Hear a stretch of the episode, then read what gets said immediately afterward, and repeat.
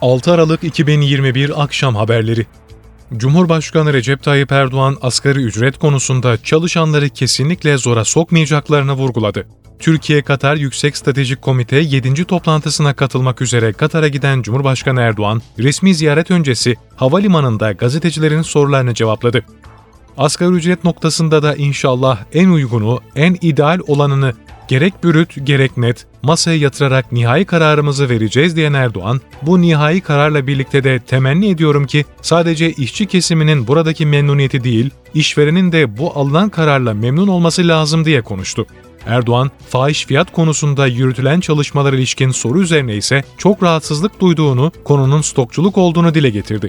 Son zamanlarda otomotiv sektöründe bile stokçuluk yapanların olduğuna dikkati çeken Erdoğan, özellikle gıdada stokçuluğun yenilir yutulur bir durum olmadığını ancak şu andaki cezai müeyyidenin çok düşük olduğunu belirtti. Bu noktada Ticaret Bakanı Mehmet Muş'a gerekli hazırlıkları yapma talimatı verdiğini anlatan Cumhurbaşkanı Erdoğan, böylece müeyyidelerin rahatsız edici bir seviyeye getirileceğini ve stokçuluk yapanların bunun bedelini ağır ödeyeceklerini kaydetti.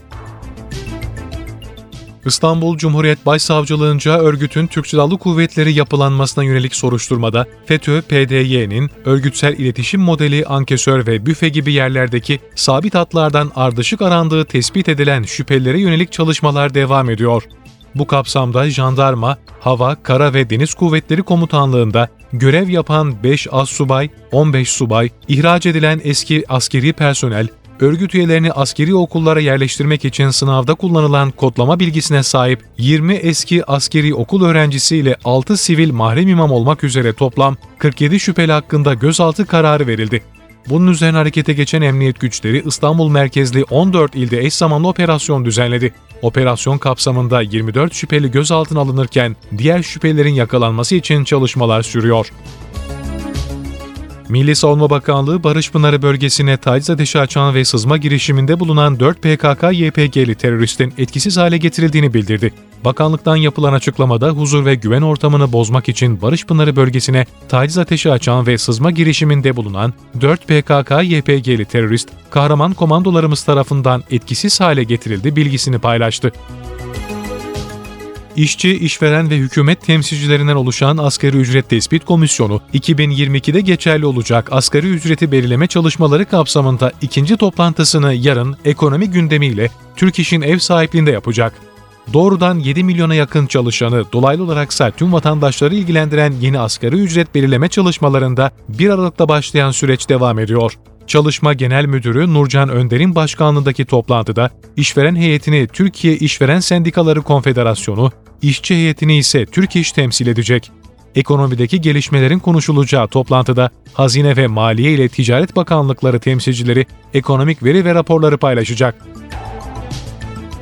HDP Grup Başkan Vekili Meral Danış Bektaş'ın da arasında bulunduğu 13 HDP milletvekiline ait dokunulmazlık dosyaları meclis başkanlığına sunuldu. Yasama dokunulmazların kaldırılması hakkında Cumhurbaşkanlığı tezkereleri Meclis Başkanlığınca gelen kağıtlar listesinde yayımlanarak Anayasa ve Adalet Komisyonu üyelerinden kurulu karma komisyona havale edildi.